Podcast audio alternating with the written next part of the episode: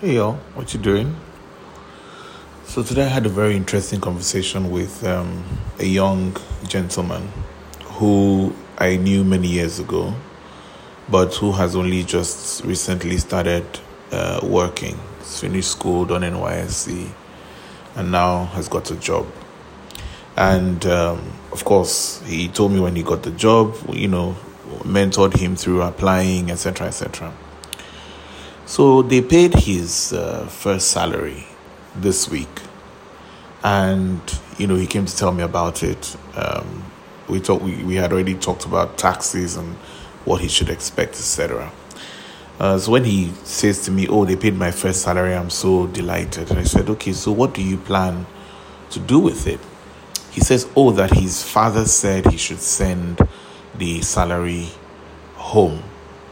That um, their family tradition or the you know tribe culture is that the first salary belongs to the family and that um, he should send the entire thing home and that they would they need to share it amongst all his uncles um, in equal proportion um, on his father's side and that they will then send him that's the father will send him money for transport for the month.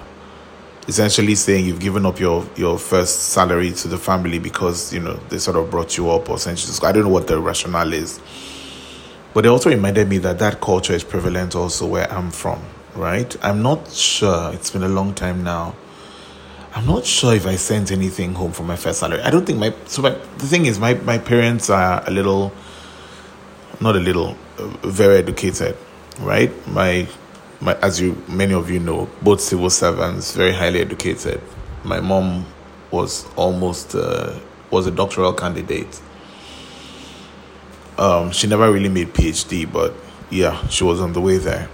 Uh, point being, you know, I wouldn't be surprised if some of those things. First of all, okay, so let me back up.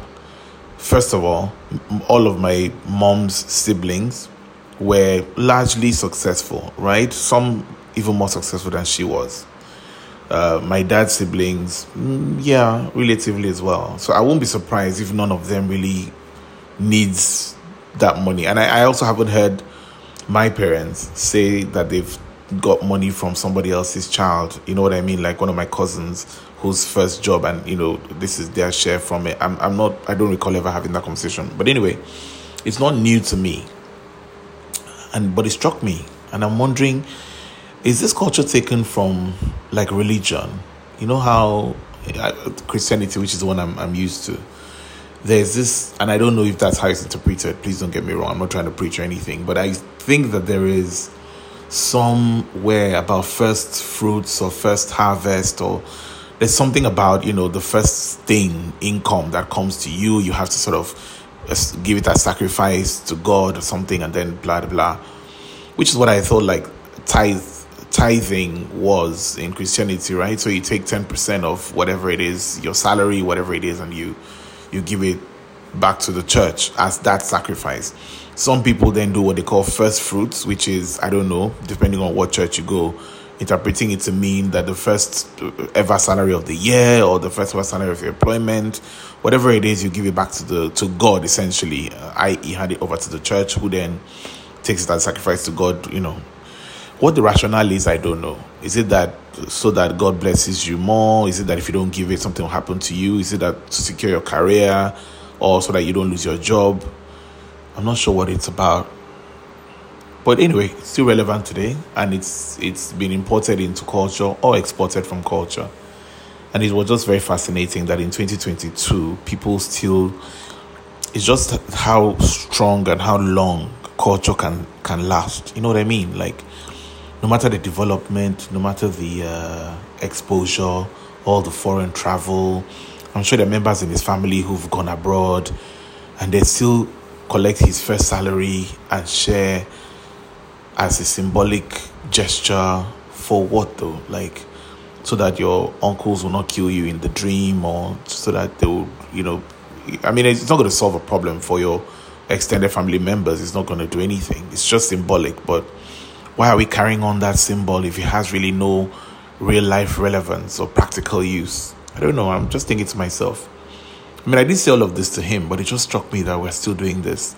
And this is me who's worked for almost 20 years. And I remember that back then it was a thing. So the fact that it's still going on till now is very baffling to me. It's one of the things I hope that we will change, though. Well, I don't know what whatever historical cultural context there was for doing that. I can understand it if the whole family is poor and they were looking up to this one person who finally went to school and came out. You know what I mean? And even then, is it the very first salary you're going to send home? Or are they going to let you settle in and start working properly and then start taking care of family issues? Doesn't make sense. I'm not sure what this entire first first salary must come back to the family. If you know, please let me know. Tweet at me at Roxy R O Q Z E E.